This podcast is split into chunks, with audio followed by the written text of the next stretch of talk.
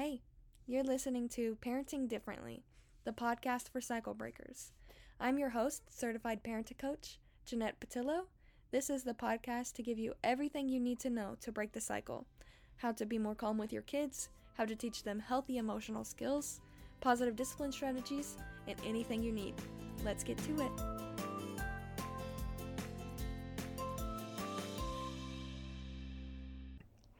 Hey, y'all, welcome to the podcast. I hope that you guys are having a good day so far. Um, so, I wanted to talk about something that I feel like is very missed by a lot of people. And I don't know, I feel like that people don't see the importance of this, but I want to talk about how to effectively teach your kids something. So, a lot of times that's a lot of what parenting is in general is teaching your kids skills that they need in life. And that's like the big thing that we're trying to do as cycle breakers is actually teach our kids the skills that they need in life so that they're not you know an adult floundering like we probably were. But i mean i was. I don't know about y'all. Not saying nothing. Just me. But anyway um so a lot of parenting is that seeing that there are things that we need to be teaching our kids, and those things become made aware to us in certain moments, right?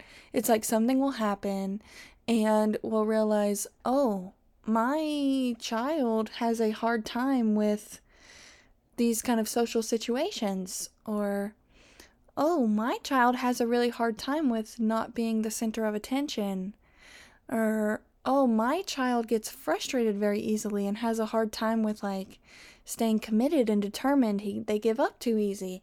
It's like we learn that they need to work on these things, right? But the thing is is we will jump into trying to teach those things the minute that we become made aware of this. And oftentimes that is ineffective because usually whenever those lack of skills are made known to us are the moments that our children are feeling dysregulated, feeling vulnerable, feeling disconnected from us, their parents, the people that are supposed to be teaching them. And you cannot learn whenever you are in that kind of negative energy. That's why it's like so important the kind of morning that you give your kids before you send them off to school because whenever you're in that negative space in your head, it's hard for you to learn. So, in order for you to teach your kids something and be effective at like making it stick, because I know y'all know sometimes we say something to the kids and it goes like whoosh, over their head or it goes in one ear and out the other. It's like it seems like they didn't even hear us. And it's not that you're not teaching good things or you need new strategies to teach or that something's wrong with your child or whatever. A lot of times it is simply the timing that you are trying to apply this teaching because you are smart, you're very wise, and your child is great and intelligent, you know? So it's like you guys just have your timing off, is a lot of the problem most of the time. So, that is why whenever something happens that makes it known to you that your child is struggling, you need to make sure that you intentionally do a few things before you start trying to teach. Number one, I think that you should wait till another moment if possible. Sometimes not always possible, but if it is, then great. But you always need to make that intentional connection. And you can make a connection really in any type of way. It really depends on like your child's temperament, your child's personality, and their age. But one surefire way to always connect with someone is to see them, to acknowledge what they're going through and validate it. If you can't validate it, which validate does not mean condone or, you know, let someone get away with something or whatever. Validate just means that I understand you. And if you do not understand, don't try to fake validation because that's even more like frustrating to be on the receiving end of it whenever you can clearly tell somebody is faking trying to connect with you. But if you really don't understand, just pure acknowledgement is okay. But being seen and feeling understood, surefire ways to connect with your child in those moments. Connection before correction is a pretty foundational positive discipline concept. So, always go in with that kind of mindset and always remember that until you make that connection with your child in that moment, you're not really going to be able to teach anything.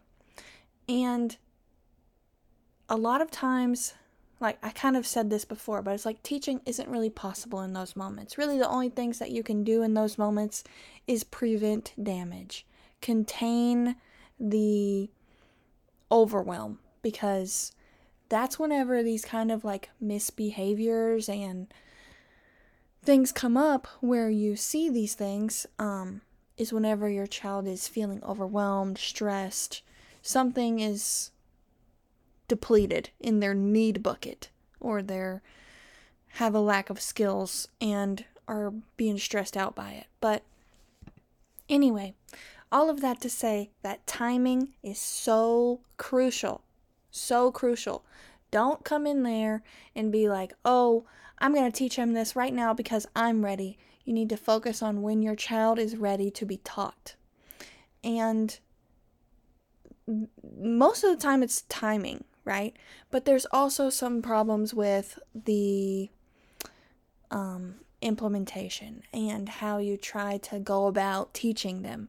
A lot of times, as a cycle breaker, especially, it's like we can sometimes feel a little lost on how to teach our kids because we were only ever taught through like fear, shame, pain kind of stuff. And uh, the whole point of this is to not do that. And um, so sometimes you can feel kind of lost on what to do. So you try to, like, you know, lean into how you learned academically because that is really the only way that you remember being taught in a non threatening way. Um, maybe. I don't know. Some teachers out here crazy. But anyway, academically is not always the most effective way to teach these kind of social and emotional skills, um, especially for younger children.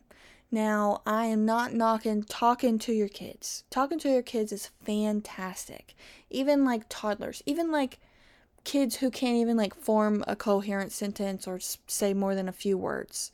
It is awesome to talk things through with them because whenever you form a narrative for a child, it really takes a lot of the stress and confusion and aloneness out of that stressful distress or that distressful situation.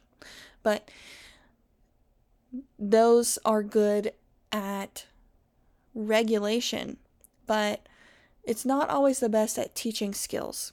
For younger children, it's always not all children under nine, ten years old learn best through play. So it is always really great to play out these scenarios, and you can do this in multiple ways. So it's like you can do it like you literally being the actor, like no toys, just you and your kid, and you guys are doing something, and then you act out um, a scenario that teaches the lesson that you're trying to teach, and then you would act how your child, like you would play your child basically, and play out the scene. And then your child will play out the problem solver and then will witness you modeling those skills that they needed in that situation and then it will stick in their brain better because they were an active participant in playing out this scenario. Or you can do it with something like toys like, let's say maybe you have two dinosaurs, right? And this dinosaur is trying to climb up the Lego tower or something, and it keeps falling down and getting upset, and then says that it wants to quit and knocks over the tower, right? And then the other dinosaur is like, hey, that wasn't very nice. You can try again. It's not like, you know, doing the the talk that most adults usually give kids whenever they're getting frustrated and giving up like, "Don't give up. You can do it." And then you play out the dinosaur, and this is the very crucial part. And whenever you play out these scenarios for children, don't make it so easy and simple because then it doesn't feel real. Like, that's not real life whenever somebody's like, oh, you can do it, don't quit. And they're like, okay. And then they try again. Like, that doesn't really, like, relate to how they feel at all, you know? Like, think about people that you videos that you see on social media and you're like, "Well, that's not relatable." And you don't really remember or learn anything from what the message was that they were trying to say. That's how it is whenever we try to speak to our children, whenever we're playing and we don't make the scenes relatable because the whole point is is if you were trying to build up resilience in your kid, then they wouldn't they wouldn't this scenario wouldn't even need to play out because it wouldn't happen in the first place. Like you wouldn't. But anyways, what I'm saying is is that so the one dinosaur could be like, "Oh, don't give up." And then like, "But it's so hard. Like what if I fall again?" And you play out all of the thoughts and the scary things that they could go through and it's like you have the other dinosaur be like, "Yeah, that could happen and that would be kind of scary."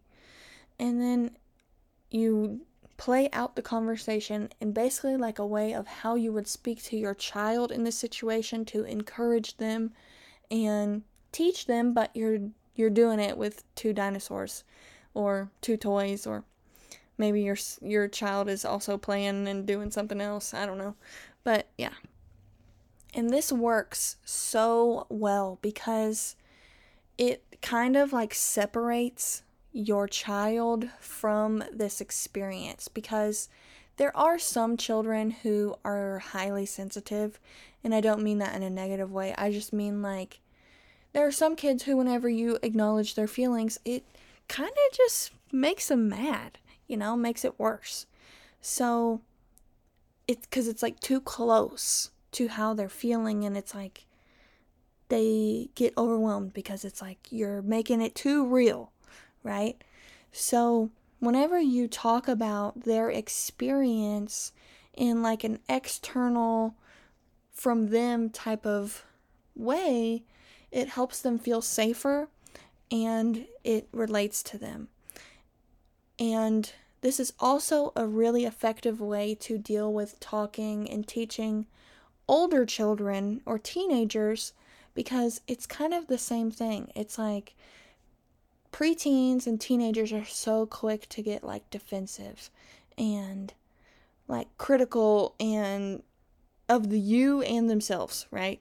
So whenever you can talk about a situation set like a situation that they're going through and separate it from them personally but still make it relatable to them, then you're able to really like connect and teach them in those moments without putting so much like light onto them. And a big thing about this is like the whole point is that you're not putting all that pressure on them with young kids and older kids, right? So it's so important that after you do this kind of like teaching lesson, you don't be like, see, and that's what you can do, or see, would that be so hard? Or do you think that that's something that you can do next time you feel frustrated? Because then you just made it real again, right? Just trust the human brain, trust the intelligence of your child, trust the intelligence of yourself that you are able to connect with them and get something in their head without you having to like say something like that because I'm telling you, you might think that it's crazy, you might think you might not believe me, but I'm telling you, it's true. It's like psychology, man. So just cut that part out. Just try to refrain from saying it. Your best. It's okay if you do sometimes. Sometimes I still do, but I'm just telling you that it kind of diminishes the whole teaching point. Just trust that it's going to stick and that it's something that they can refer to back in their mind, okay? And this is kind of one of the shorter ones, but I really think that that's all I got. Um, so, yeah, thank you guys for listening, and I hope that this was helpful, and I'll talk to you guys next time. Bye. Thanks for listening to the podcast today. If you loved this podcast, then please share it with your friends and leave us a review. This is how the podcast becomes more visible to more people, and it makes it easier for others to find us. This is how we help other people that are looking to break the cycle. If you're interested in one on one coaching with me, then there is a link in the show notes, and there's also a link in the bio of my Instagram, my TikTok, and my Facebook page. The first session is always free, and uh, talk to you soon. Bye.